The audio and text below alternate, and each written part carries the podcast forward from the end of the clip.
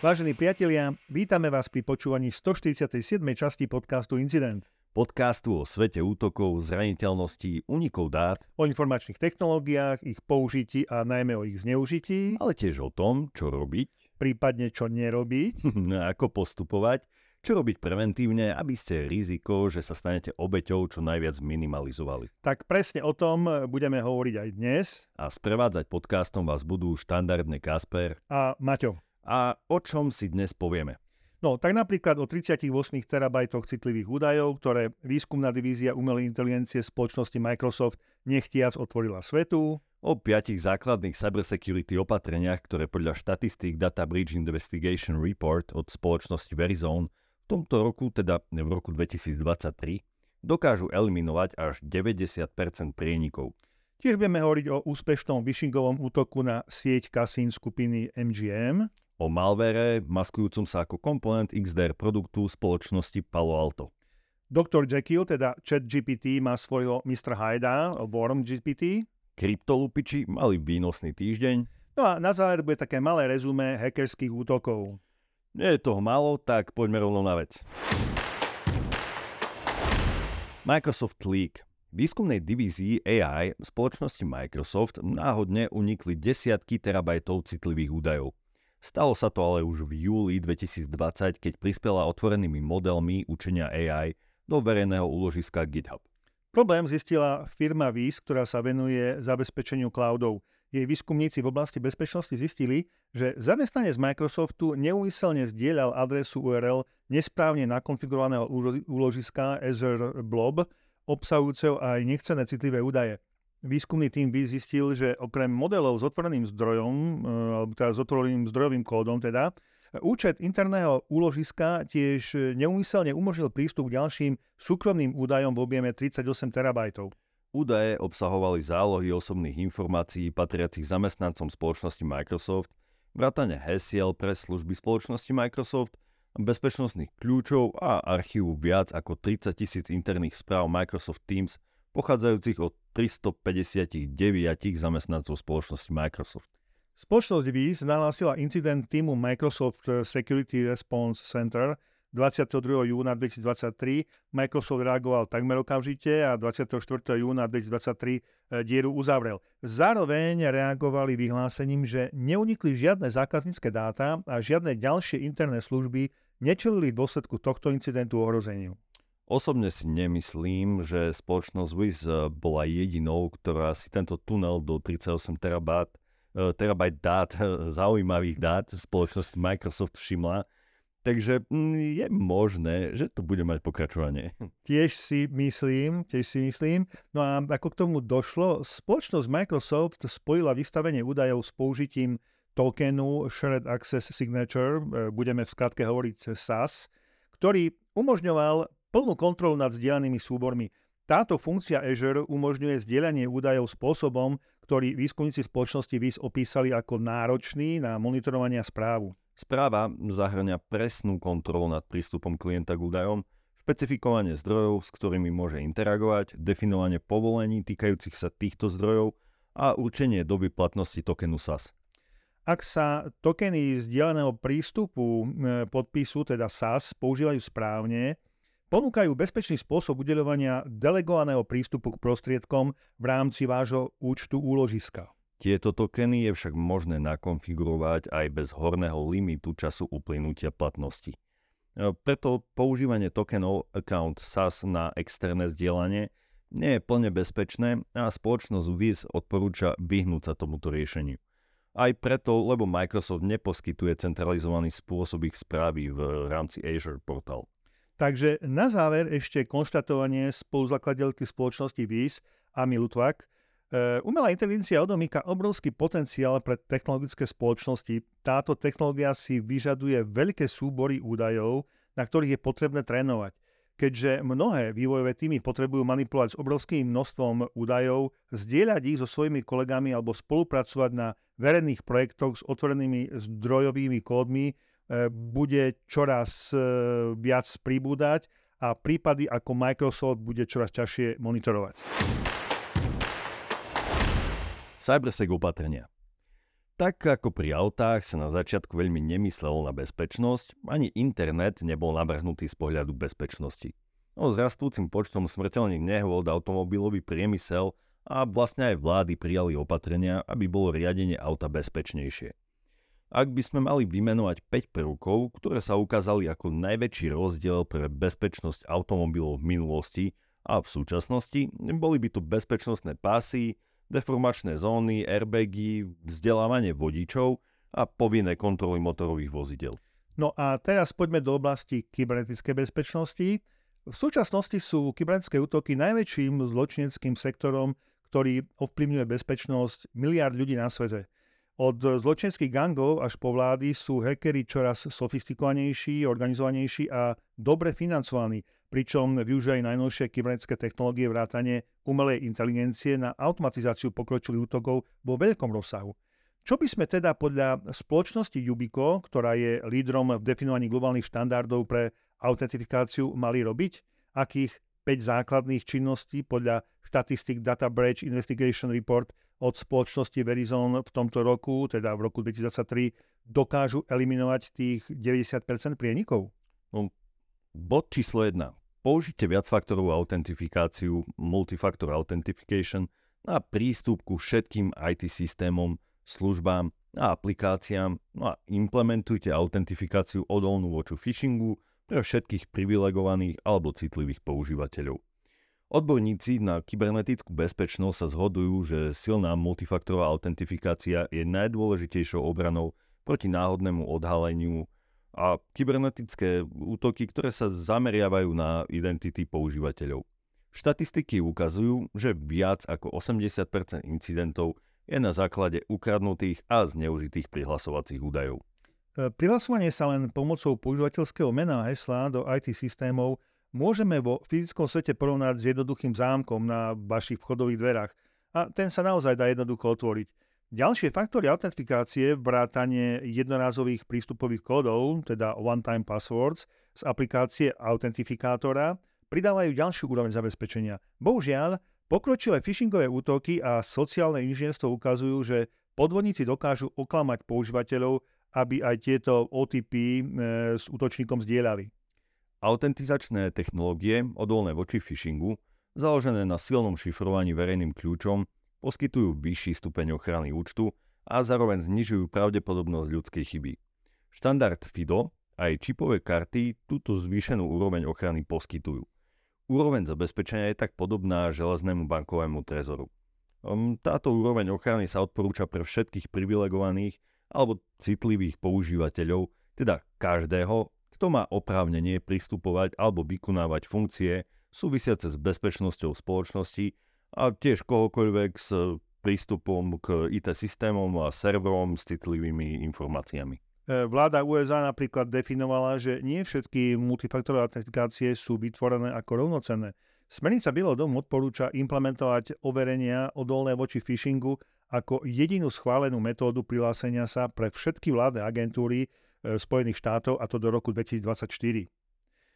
Druhý bod, alebo druhý krok je: obmedzte prístupové práva používateľov na minimum potrebné na vykonávanie ich úlohy. Ak chcete obmedziť vektor útoku a počet ľudí v organizácii, ktorí môžu spôsobiť bezpečnostný incident, je dôležité obmedziť prístupové práva pre všetky í té systémy na ľudí, ktorí tieto práva potrebujú na vykonávanie svojich pracovných povinností. Znamená to veľmi detálne nastavovať prístupové práva na takú úroveň, akú jednotlivec nevyhnutne potrebuje na výkon svojej pracovnej pozície. Nič viac. Štatistiky ukazujú, že kybernetické incidenty spôsobené vlastnými zamestnancami alebo dodávateľmi organizácie, či už účelovo alebo náhodne, sú dôvodom devätnásť percent všetkých incidentov.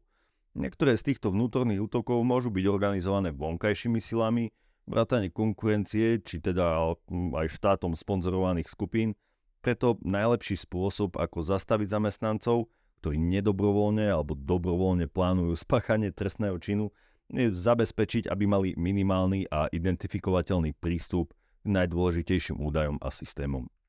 Tretí bod je: aplikujte softvérové opravy, teda peče, pre všetky vysokorizikové zraniteľnosti do tridsať dní a používajte iba podporované verzie softvéru. Hackeri totiž hľadajú spôsoby, ako zneužiť slabé miesta v neopečovanom softvéri a v í té systémoch. Neopravený, neopečovaný softvér je priamo alebo nepriamo príčinou päť percent všetkých bezpečnostných problémov. Presunutím í té systémov z on-premise serverov na moderné cloudové služby sa síce čiastočne prenáša zodpovednosť na cloudových prevádzkovateľov, ktorí rizika zmierňujú rýchlymi aktualizáciami známych zraniteľností, ale keďže ku cloudovým službám možno pristupovať odkiaľkoľvek, je ešte dôležitejšie implementovať prvý krok v tomto zozname.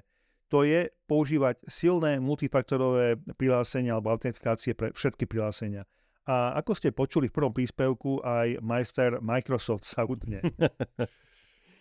Štvrtý bod. Zálohujte všetky dôležité obchodné údaje a otestujte postupy obnovy. Zálohovanie kritických informácií a systémov je nevyhnutné na obnovenie činnosti vašej organizácie do prevádzky schopného a dôveryhodného stavu. Tento krok síce nezastaví samotný vznik incidentu, ale je nevyhnutný na zabezpečenie obchodných operácií a business continuity.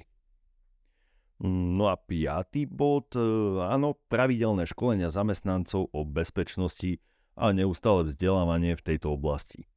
Pripomínajte zamestnancom ich povinnosti a poskytnite im návody, ako ich splniť. Počnúc s zoznamom tých predchádzajúcich štyroch základných krokov. Školenia treba neustále aktualizovať podľa toho, ako sa obchodné a kybernetické hrozby vyvíjajú. A rovnako ako každé vzdelávanie, aj tu je dôležité, aby to bolo zábavné, tak ako incident podcast, pútavé, a potom sa ľudia budú chcieť niečo naučiť, ne? Áno, máš pravdu. A neviem, ak si teraz hovoríte, že vlastne nič prevratné Jubiko nezistilo a ani sme nič prevratné vlastne teraz nepovedali, tak prečo potom podľa prieskumu práve toto je najväčším problémom? Heslá, prístupové práva, pečovanie, zálohovanie, nevzdelanosť. Mimochodom, na workshope, ktorý Qubit Conference realizoval trinásteho septembra pre malé a stredné firmy, tieto témy odzneli a aj tam vlastne zaznela taká poznámka od účastníkov, že očakávali niečo viac. Hm. No ja hovorím, naučme sa najprv poriadne abecedu, potom zvládneme čítať aj náročné knihy. em gé em Phishing. Spoločnosť em gé em, ktorá vlastní viac ako dve desiatky hotelov a kasín po celom svete, ako aj pobočku online športových stávok, jedenásteho septembra oznámila, že má problém s kybernetickou bezpečnosťou. Ten vraj ovplyvňuje niektoré z jej systémov a preto ich odstavila, aby chránila systémy a údaje.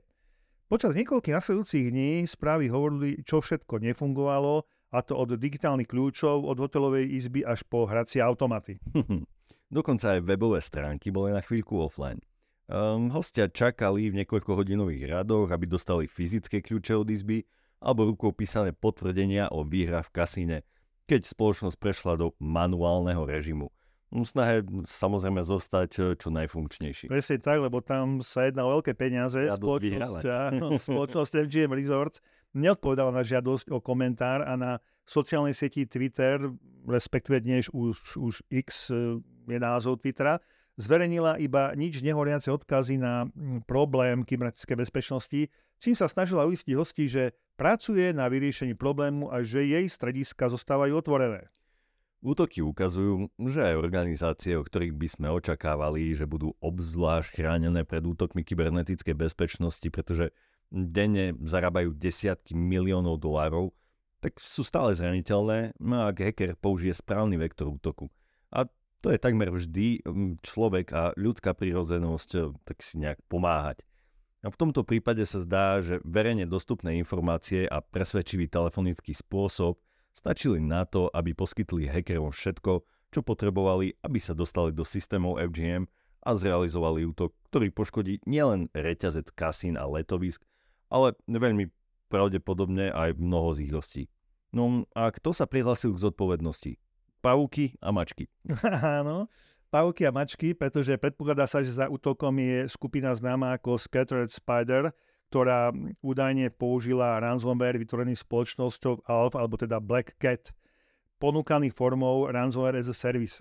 Scattered Spider sa špecializuje na sociálne inžinierstvo, kde útočníci manipulujú obete, aby vykonali určité akcie tým, že sa vydávajú za ľudí alebo organizácie, s ktorými má obeť nejaký vzťah.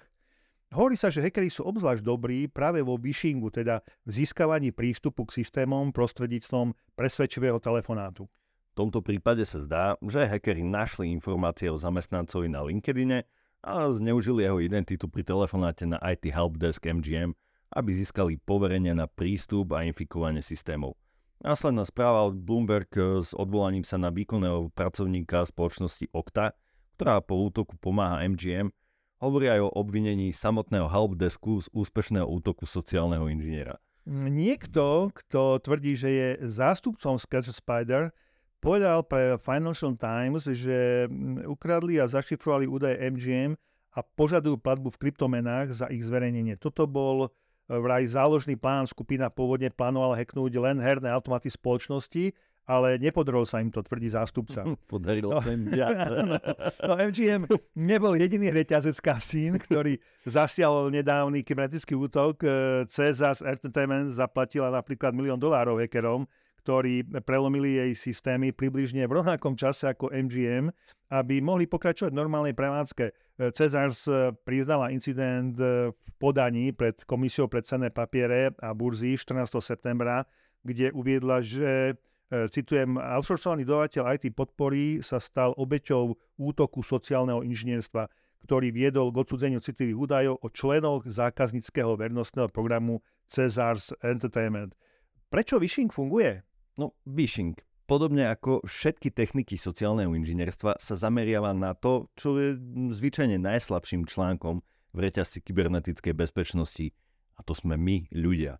Viac ako deväťdesiat percent kybernetických útokov začína phishingom a je to jeden z najbežnejších spôsobov prieniku do organizácií. A phishing je obzvlášť účinný spôsob uh, útoku. Správa í bé em z roku dvetisícdvadsaťdva zistila, že cielené phishingové útoky, ktoré zahrňali aj telefónne hovory, boli trikrát účinnejšie ako tie, ktoré ich nezahrňali. Všetky tie najlepšie obrany a všetky drahé nástroje sa dajú oklamať jedným dobre cieleným sociálnym inžinierstvom, teda dobrým útokom sociálneho inžinierstva. To, čo vidíme najmä v prichádzajúcom veku umelej inteligencie, je, že útočníci využívajú nielen hacknuté informácie, ktoré o nás nájdu, ale všetky informácie z našich sociálnych profilov. Stephanie Carruthers, ktorá je hlavnou hackerkou pre spoločnosť í bé em, využíva pre testovanie systémov klientských organizácií s cieľom nájsť potenciálne zraniteľné miesta aj sociálne inžinierstvo. Z pohľadu útočníka je phishing jednoduchý, hovorí Steve, uh, Stephen. Uh, pri phishingu musím nastaviť infraštruktúru, musím vytvoriť e-mail a urobiť všetky tieto ďalšie technické veci. Ale s phishingom stačí zdvihnúť telefón, zavolať niekomu konkrétnemu a požiadať ho o obnovenie hesla. Nie je to celkom jednoduché. No áno, jedným z kľúčov k úspešnému útoku phishing je dostatok vedomostí o systéme, spoločnosti alebo zamestnancovi na to, aby sa dáta odcudzili. Môžete sa dozvedieť veľa o ľuďoch, o, o organizáciách len z toho, čo je verejne dostupné. Vrátane toho, kto sú vysokohodnotné ciele spoločnosti. Útočníkovi to veľmi uľahčuje prácu. Siete ako LinkedIn a rôzne typy vyhľadávačov ľudí, to je prvý krok k úspešnému phishingu. Odtiaľ môže útočník použiť ďalšie techniky sociálneho inžinierstva, ako je pridanie pocitu autority alebo naliehavosti žiadosti. Organizácie s neadekvátnym overovacími procesmi, no a preukázanie toho, že volajúci je ten, za koho sa vydáva, tak sú obzvlášť zraniteľné. No a určite nepomáha ani fakt, že spoločnosti často prehliadajú phishing vo svojich školeniach o kybernetickej bezpečnosti zamestnancov a nežiadajú testovanie zraniteľnosti phishingu tak, ako to napríklad robia v prípade phishingu. A takýto medializovaný útok, ako bol na em gé em, to môže viesť k nárastu phishingových útokov, keď ostatní hackeri vidia, že to prináša výsledky. Takže aké z toho plynie ponaučenie? Mm. Overte si, s kým komunikujete. Neprezradzajte svoje prihlasovacie údaje. Určite nie niekomu cez telefón, aj keby bol ten hlas známy. Viete, á í už dneska nasimuluje všetko. Minimalizujte informácie o sebe na sociálnych sieťach a používajte viacfaktorovú autentifikáciu všade, kde to ide. A ide to takmer všade. Používajte rôzne heslá pre rôzne účty. Ešte taká poznámka na záver, ak ste nebodaj boli klientom em gé em, mali by ste si skontrolovať svoje bankové vé pé cé, prípadne rovno požiadať o svoju banku o úplne novú kartu. Zákazníci em gé em by si mali dávať obzvlášť pozor na e-maily, ktoré tvrdia, že sú od em gé em, pre prípad, že by hackeri získali e-mailové adresy zákazníkov, keďže zatiaľ nie je jasné, aké všetky dáta em gé em unikli. Malware typu backdoor maskujúci sa za komponent iks dé er od Palo Alto. Výskumníci z Cisco Talos odhalili nový súbor malverov typu backdoor, ktorý boli použité na kompromitovanie systémov patriacich telekomunikačným poskytovateľom na Blízkom východe. Tie zatiaľ nie sú prepojené so žiadnou známou kybernetickou skupinou, ale viacero štátom podporovaných hackerských skupín sa v posledných rokoch zameralo práve na telekomunikačné spoločnosti, pretože prevádzkujú cenné aktíva a možno ich použiť ako brány do iných organizácií. Backdoory s názvami há té té pé Snoop a Pipe Snoop vytvorili útočníci s dobrými znalosťami interného systému Windows. Vydávajú sa za komponenty Cortex iks dé er od spoločnosti Palo Alto Networks, čo je vlastne software pre ochranu koncových staníc. Backdoor há té té pé Snoop sa zvyčajne implantuje ako falošná krynica dé el el, pomocou dé el hijacking techniky, teda oklamaním legitímnej op- aplikácie, aby túto knižnicu načítala zadaním konkrétneho názvu a umiestnenia. Po spustení obyčajne používa nízkoúrovňové rozhrania Windows á pé í a začne počúvať špeciálne vytvorené požiadavky há té té pé, teda há té té pé, teda sa vlastne spustia keby web server načúvajúci na osobitnom porte. Na ten môžu útočníci odosielať požiadavky so špecifickým kľúčom alebo špecifickým kľúčovým slovom v hlavičke.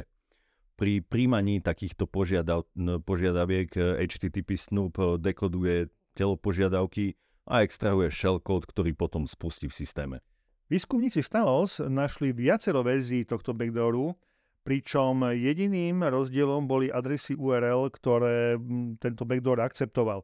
Jedna verzia akceptovala adresy ú er el há té té pé, ktoré sa podovali tým, ktoré používa rozhranie Microsoft Exchange Web Service uh, á pé í, čo naznačuje, že bola asi navrhnutá na nasadenie na kompromitovaných serveroch Microsoft Exchange a útočníci chceli skryť podozrivé požiadavky medzi legitímnu prevádzku. Ďalšia verzia akceptovala adresy ú er el, ktoré sa podobali tým, ktoré používa aplikácia Office Track, eh, predtým systém el bé es od spoločnosti Office Core. Je to aplikácia pre riadenie ľudských zdrojov, ktoré sa predáva najmä telekomunikačným firmám, čo naznačuje, že útočníci prispôsobujú svoje zadné vrátka každej obeti na základe softvéru, o ktorom vedia, že používajú na svojich serveroch. há té té pé Snoop a jeho sesterský backdoor Pipe Snoop sa maskujú ako spustiteľný súbor s názvom eh, cyberaconsole.exe, ktorý bežne patrí aplikácii, ktorá obsahuje agenta Palo Alto Networks Cortex iks dé er pre Windowsy. Oba varianty há té té pé Snoop aj Pipe Snoop mali sfalšované časové pečiatky kompilácie, boli maskované teda ako iks dé er agent od verzie sedem bodka osem bodka nula bodka šesťdesiatštyri dvestodvadsaťštyri. Pipe Snoop na rozdiel od há té té pé Snoop nepočúva na konkrétne adresy ú er el, ale využíva Windows mechanizmus pre medziprocesovú komunikáciu, teda pipes. í pé cé pipes je mechanizmus, prostredníctvom ktorého môžu lokálne procesy medzi sebou komunikovať v systémoch Windows. Pipe Snoop teda nemôže v systéme fungovať samostatne, pretože samo sebe nevytvára komunikačné spojenie, len počúva a čaká na spojenie. To znamená, že musí existovať ešte ďalší implantát, ktorý nejakým spôsobom získa shellcode od útočníkov, no a následne vytvorí špecifickú medziprocesovú komunikáciu, teda pipe, a odovzdá shellcode do pipe snoop na vykonanie. Vedci stále sú zatiaľ nedokázali, nedokázali identifikovať túto druhú zložku. Výber použitia tohto mechanizmu naznačuje, že pipe snoop mohol byť zase navrhnutý pre napadnutie interných systémov, teda tých systémov, ktoré nie sú priamo prístupné z internetu, na rozdiel teda od há té té pé snoop. No a štandardne zvykneme v našom podcaste pozývať na zaujímavé akcie. Konferencie Qubit Conference sú nabité informáciami, stretnete tam veľa cyber ľudí a v plynnej atmosfére si s nimi na večernom networkingu môžete pokecať. Novinkou je, že slovenská časť Qubit Conference tento rok nebude v Jasnej, ale v Košiciach, Takže konečne prestane platiť, že na východe nič nie je. Áno, je toho dosť, takže si pozrite program, je fakt zaujímavý. Štandardne bude to dvojdňová akcia a bude obsahovať aj workshopy a jeden z nich vás teraz priamo pozve jeden zo školiteľov. Vážení priatelia, štandardne vás používame na zaujímavé eventy. Už sme sľubovali, že v novembri bude jeden z takýchto zaujímavých eventov. Je to Qubit Conference. Štandardne sa slovenská časť konala v Jasnej. Tentokrát je to v Košiciach, to sme upozorňovali. A okrem konferencie, konferencia Qubit má takú zvláštnosť alebo taký, taký, taký pridaný element, že má aj workshopy a tento rok to budú workshopy tri. Jeden z nich je workshop o umelej inteligencii a jej využití v praxi. No a nebudem vás pozývať ja, ale bude vás pozývať jeden z dvoch školiteľov. Budú tam Marian Možucha a Peter Hanzlík zo spoločnosti dé iks cé Technology. A práve Peťa Hanzlíka mám pri mikrofóne. Vítajte. Ďakujem veľmi pekne. Dobrý deň. Takže, čo sa e, účastníci tohto workshopu naučia, čo sa dozvedia, čo máte pre nich pripravené? V prvom rade to bude naozaj že workshop, ktorý bude trvať niekoľko hodín, čiže štyri až päť hodín.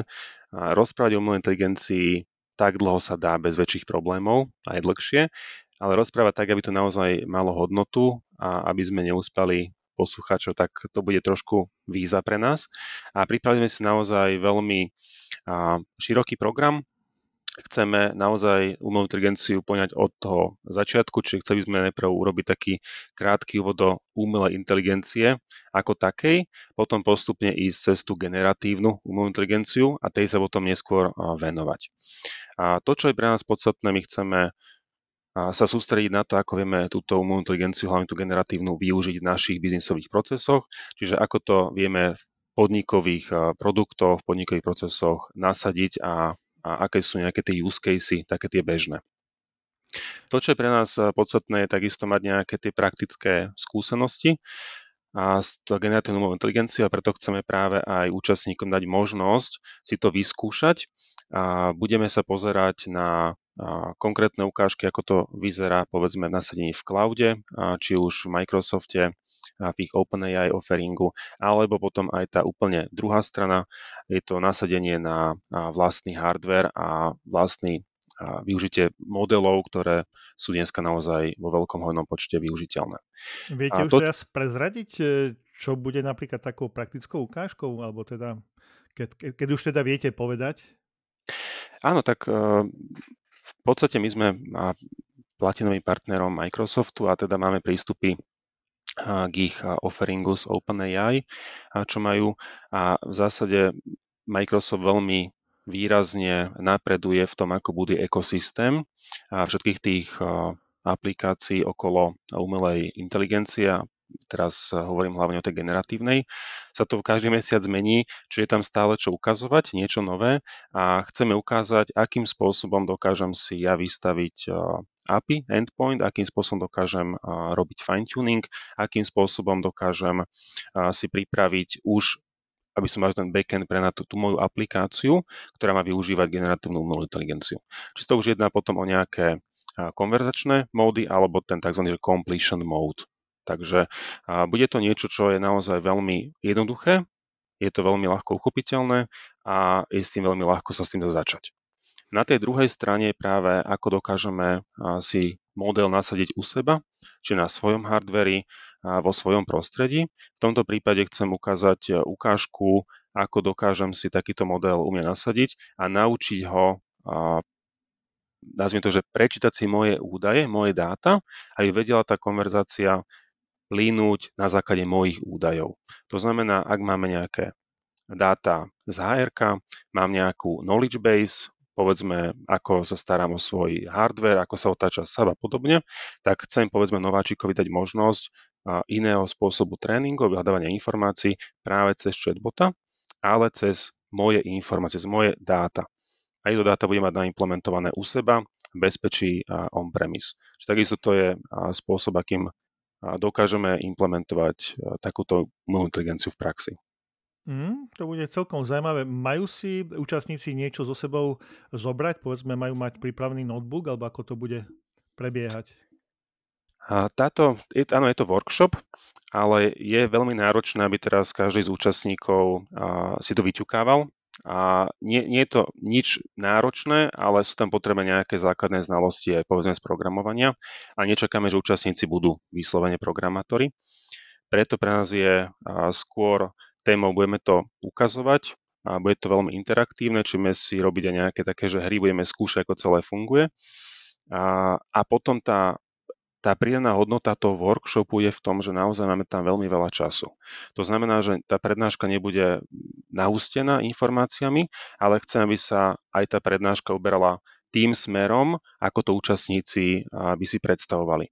To znamená, že ak účastník má nejaké konkrétne otázky v ohľad, ohľadom napríklad bezpečnosti, tak vieme sa tomu viac venovať. Ak má nejaké konkrétne otázky, vieme sa tomu a, tieto príklady a, vytiahnuť a o nich sa rozprávať, diskutovať. Čiže toto je práve tá, ten spôsob, aký chceme ten workshop viesť. Mm-hmm. Ja vám veľmi pekne ďakujem. Ja osobne teda budem, neviem, či budem priamo na workshope. My sme už troška komunikovali pred touto pozvánkou, takže myslím si, že kto ešte rozhodnutý nie je, tak by sa určite mal rozhodnúť. Toto je veľmi zaujímavý workshop. Ja sa teším, pán Hanzlík, že sa vidíme v Košiciach. A ako sme sa bavili, zrejme pripravíme aj dlhší rozhovor, kde si niektoré potom aspekty umelej inteligencie rozoberieme ešte. Takže ja vám teraz v tejto chvíli ďakujem. Ďakujem veľmi pekne. A to nie je všetko. deviateho novembra paralelne pobeží aj track s názvom Školenie pre malé a stredné podniky. Pokiaľ patríte do tohto segmentu, nemali by ste zaváhať. päť speakerov, Veronika Krajčovičová, Boris Mutina, Roman Čupka, Miroslav Michalko, a áno, aj ja, Peter Matej, teda alias Maťo, budeme hovoriť o tom, čo je najdôležitejšie, kde sú základy a ako neprísť o podnikanie, aké úskalia pre podnikanie predstavujú sociálne siete a digitálne stopy, ako sa pripraviť na incident a tiež o európskych centrách inovácií, ktoré segmentu malých a stredných podnikov môžu výrazne pomôcť. Takže neváhajte a prihláste sa. A ešte bonus pre vás, našich poslucháčov. Máme aj my malý testík a víťaz získa celodennú vstupenku na tento paralelný track venovaný malým a stredným podnikom. Sledujte náš web, informácie budú doplnené do blogu k tomuto podcastu. No a my pokračujeme v správach. WormGPT. Technologický fenomén s názvom umelá inteligencia, alebo teda á í, je často skloňovaný v technologickom svete, ale čoraz častejšie už aj mimo neho. Umelá inteligencia nám v dnešnej dobe a v tejto podobe, ako ju momentálne poznáme, všetkým dokáže pomôcť s rôznymi vecami. Tak napríklad hostinger á í vám za predplatné v hodnote stoštyridsaťdeväť dolárov na mesiac dokáže vytvoriť pomocou á í jedinečné a profesionálne logo behom niekoľkých minút. A vy máte ušetrené peniaze za prácu grafika a dlhé hodiny ušetreného času nad vymýšľaním loga. Ďalej vám to dokáže vytvoriť na mieru meno spoločnosti, tak, taký brand. Podľa toho, s čím sa chcete zaoberať, vie vám napísať kompletný blog na akúkoľvek tému, ktorú si zvolíte a to všetko bez akejkoľvek manuálnej námahy. Uh, nie, toto nie je ten prípad. Naše podcasty si poctivo nahrávame my, živí ľudia. Áno, živí Kasper, živí Náčo. No, napríklad ďalej, taký tool Deep Brain á í vám vie vytvoriť video, kde bude ľudská bytosť vygenerovaná pomocou á í a bude rozprávať ľudským hlasom váš text, ktorý ste si zadali, ale môžu to byť dokonca aj celebrity, politici, zastupcovia, spoločnosti a tak ďalej. Skrátka, niečo na štýl deepfake videí. A teraz sme už možno pri tom, že to nerozprávame práve my. Kým budeme robiť chyby v tom, ako nahrávame, tak určite to budeme my. No a v neposlednom rade, tu je vec, o ktorej už určite počul už skoro každý a s ňou je ChatGPT. Tento tool používajú copywriteri, žiaci na školách, ale aj ľudia, ktorí si skrátka potrebujú svoju prácu na počítači uľahčiť.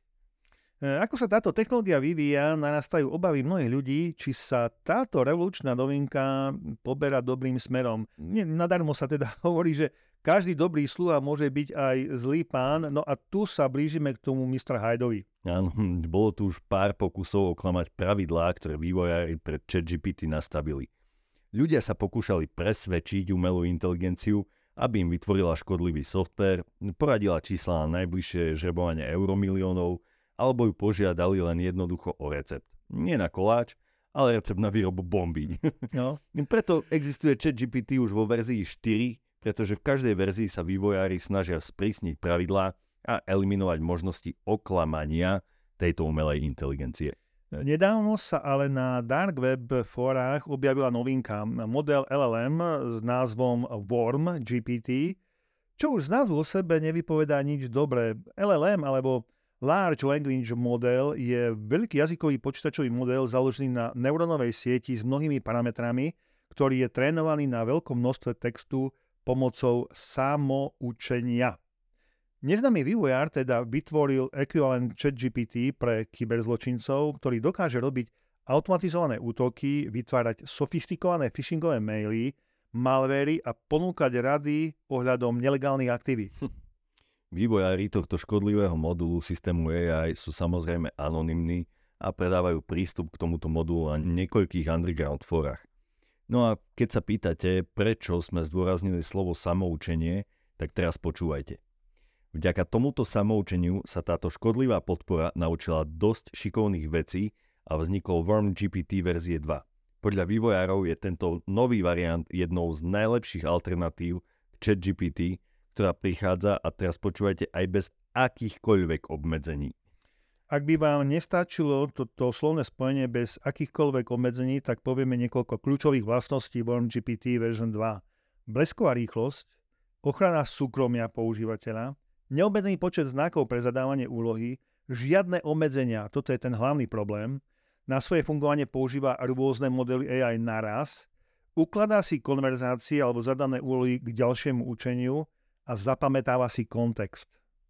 Tak asi posledný nech zhasne. No ak by vás zaujímala cena, za ktorú sa predáva prístup k tomuto modelu a myslíte si, že takáto vec bude stať pálku, tak sa mýlite. Doživotný prístup sa totižto predáva za tristo dolárov. Keď si vezmeme, čo všetko tento model dokáže, asi chápeme, že to je smiešná čiastka.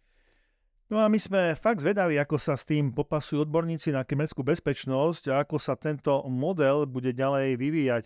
A pevne veríme, že o WormGPT sa povedú aj vážne diskusie na rôznych konferenciách. Kryptokrádeže. Kryptomeny sa v dnešnom svete používajú aj ako oficiálne platidlo v niektorých štátoch a čoraz viac štátov ich plánuje aj zaviesť. A keďže existujú, existujú bankoví lupiči, ktorí kradnú reálne peniaze z bank, nájdu sa aj kryptolupiči, ktorí kradnú kryptomeny z kryptopeňaženiek ich majiteľov. Len za september máme hneď dva známe prípady, prípady kryptokrádeží. Áno, prvý prípad sa stal na kryptomenovej burze CoinEx. Burza hackerský útok potvrdila a poskytla aj krátke vyjadrenie, v ktorom odznela aj doteraz zistená škoda. V útorok dvanásteho deviateho dvetisícdvadsaťtri hacker ukradol z niekoľkých peňaženiek, ktoré sa používajú na ukovávanie aktív platformy kryptomeny v hodnote približne tridsaťjeden miliónov dolárov. Išlo konkrétne o kryptomeny Ethereum, Tron a Polygon. Vyšetrovací tím objavil niekoľko neoprávnených transakcií v týchto peňaženkách a kvôli zvýšenej bezpečnosti dočasne pozastavili služby vkladov a výberov, kým sa určujú presné straty a prebiehajú kontroly daného incidentu. Hacker ukradol Ethereum v hodnote devätnásť miliónov dolárov, Tron v hodnote jedenásť celá päť milióna dolárov a Polygon v hodnote dvestodeväťdesiatpäť tisíc dolárov. CoinEx vo vyjadrení uviedol, že ide len o veľmi malú časť celkových aktív platformy a zároveň chcú ubezpečiť všetkých používateľov, že ich majetok je nedotknutý a v bezpečí. Dotknuté strany dostanú sto percent kompenzáciu za akúkoľvek stratu v dôsledku tohto incidentu. Následne prišlo ďalšie vyjadrenie od platformy, kde uviedli, že identifikovali a izolovali adresy peňaženiek, ktorých sa tento bezpečnostný incident týkal a pracujú na vytvorení riešenia. Zároveň vyzvali ostatné burzy kryptomien, aby si dávali pozor na akúkoľvek aktivitu, ktorá by súvisela s týmito dotknutými adresami. No a druhý útok na seba nenechal dlho čakať, prišiel hneď dva dní potom. štrnásteho deviateho dvetisícdvadsaťtri kryptoplatforma Remitano zažila veľké výbery na jeden úplne nový kryptoúčet. Počas útoku bolo ukradnutých dva celá sedem milióna dolárov v podobe kryptomien. Tieto prevody neboli oprávnené, výberové transakcie, a platforma Remitano to pätnásteho deviateho aj priznala vo svojom príspevku. Platforma tvrdila, že prostriedky používateľov neboli a nebudú ovplyvnené týmto incidentom a očakávajú spustenie vkladov a výberov do štyridsaťosem hodín. Vlády Spojených štátov tvrdia, že tieto útoky spôsobila skupina Lazarus, o ktorej sa predpokladá, že má väzby na severokorejskú vládu a stojí aj za útokom na CoinEx. Skupina údajne ukradla štvrtého deviateho štyridsaťjeden miliónov dolárov z hazardnej stránky Stake, dvanásteho deviateho spomínaných tridsaťjeden miliónov dolárov z platformy CoinEx a štrnásteho deviateho dva celé sedem milióna z platformy Remitano. No, myslím, že celkom výnosný pracovný týždeň. Neviem, ty si zarobil tiež toľko? No, áno, za týždeň, no áno, je to takých desať dní, ale naozaj to sú pe- pekne slušné pálky. Preto by sme vás chceli upozorniť, aby ste si všímali aj vy podivné transakcie, ak máte kryptomeny v kryptopeňaženkách. Ak niečo podivné zaregistrujete, okamžite to nahláste stránke, kde máte vaše kryptomeny. V dnešnej dobe si netreba dávať pozor len na vreckárov a peňaženku v zadnom vrecku, ale aj na kryptozlodejov a vašu kryptopeňaženku. A poďme na také cyberattack rezumé. Ešte máme pre vás taký motivačný septembrový prelet nad kukučiným, alebo teda lepšie povedané hackerským, ale nie hniezdom, ale rovno povedzme, že Eldorádom. No a aby to bolo zaujímavejšie, tak tento rýchly prehľad útokov sa bude týkať len vládnych inštitúcií a kritickej infraštruktúry z rôznych krajín. No tak teda poďme na to, začni. Tak DDoS atak na stránky Mestského úradu v Nemecku. Tlačový a informačný úrad spolkovej krajiny v Berlíne oznámil, že v utorok devätnásteho septembra bolo na infraštruktúru berlin bodka de zistených viacero DDoS útokov. V dôsledku prvotného útoku bol hlavný portál najskôr niekoľko minút medzi pol jedenástou a pol dvanástou nedostupný a neskôr bol obmedzený. Nasledoval ďalší útok, a pri prístupe na webovú stránku stále existujú aj obmedzenia, kontrolné opatrenia pokračujú a doteraz však nebol zistený žiadny únik dát. Druhý útok je útok na nemocnicu v Izraeli. Psychiatrická nemocnica neďaleko Jeruzalema bola tiež zasiahnutá kybernetickým útokom. Zamestnanci v Eitanin boli nútení prejsť na manuálne operácie, ako to uviedlo v utorok devätnásteho deviateho Izraelské ministerstvo zdravotníctva. Vo vyjadrení sa bližšie neuvádza rozsah škôd spôsobených týmto útokom. Zatiaľ nebolo jasné, kto je zodpovedný za podozrivý kybernetický útok. Avšak hackerská skupina s názvom Ranger Locker sa začiatkom augusta zamerala na nemocnicu a narušila aj počítačový systém. Vtedy oznámila, vtedy vedenie nemocnice oznámilo, že počas tohto kybernetického útoku sa podarilo útočníkom získať citlivé informácie. Vo vyhlásení sa uvádza, že útok bol finančne motivovaný a nemocnica nebude s hackermi vyjednávať. No a je zaujímavé, že čo na to teda Ranger Locker?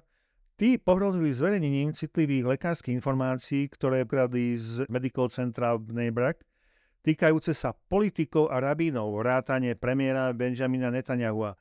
Pokiaľ im teda nebude zaplatené výkupné v tej výške milión dolárov, nie je známe, že by Ranger Locker boli spojení so, s nejakou inou organizáciou alebo teda s nejakým štátom. Ďalší útok sa týkal ministerstva financií Kuvajtu.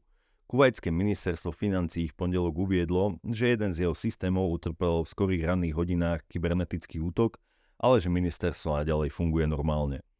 Ministerstvo sa vo vyhlás- vo vyhlásení uviedlo, že ochranné systémy a postupy boli aktivované a úroveň pokusu o hackerstvo sa posudzuje. Posun výplaty ani mzdy sa tu nedotkne, takže všetci sú šťastní zatiaľ možno. No, no, no. Ďalšie z útokov. Opäť mestské zastupiteľstvo, tentokrát v Kansase, ú es á, mesto Pittsburgh, cez víkend objavilo kybernetický útok, ktorý má dopad na mestskú sieť. Tento incident mal za následok dočasný výpadok í té, ovplyvňujúci mestské e-maily, telefóny a online platby. City of Pittsburgh Incident Response Team okamžite prijal proaktívne opatrenia na ochranu mestských údajov a sieťových systémov.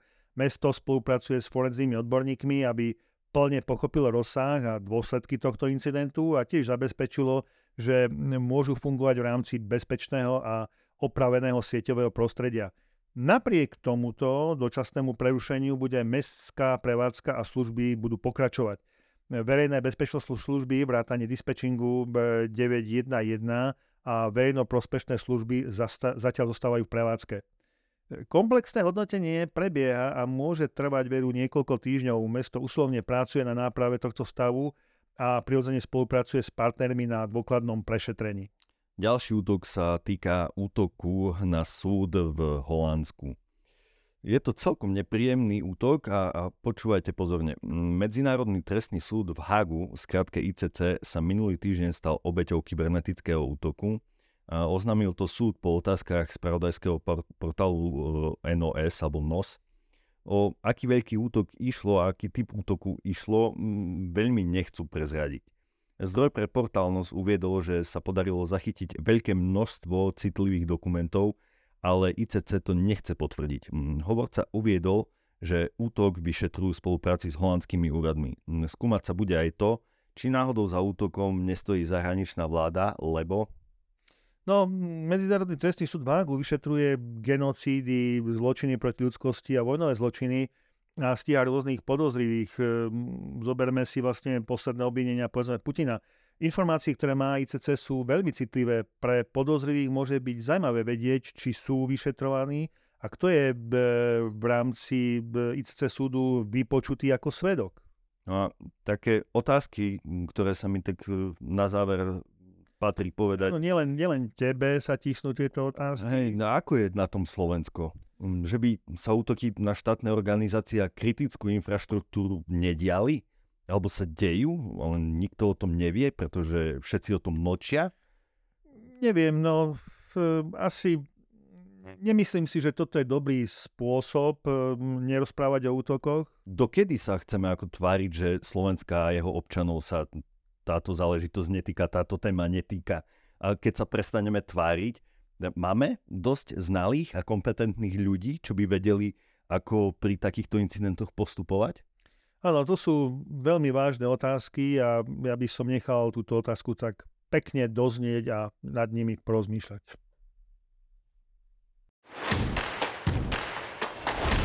Priatelia, sme na konci nášho podcastu.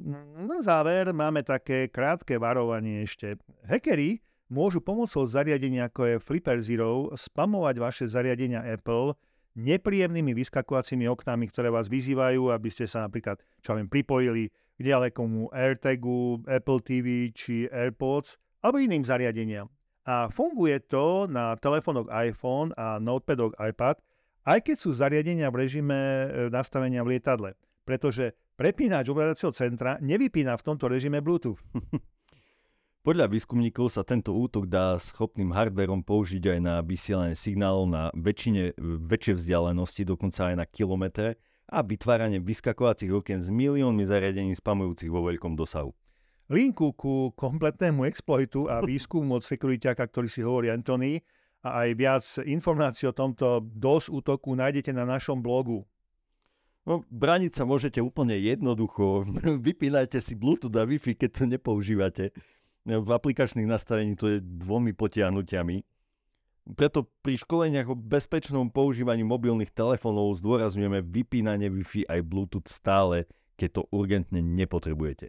Veríme, že Apple tento problém vyrieši poskytnutím opravy, na to overením integrity zariadení Bluetooth pripájajúcich sa k telefónom iPhone alebo znížením vzdialenosti, na ktorú sa môžu zariadenia Apple pripojiť k zariadeniam pomocou Bluetooth.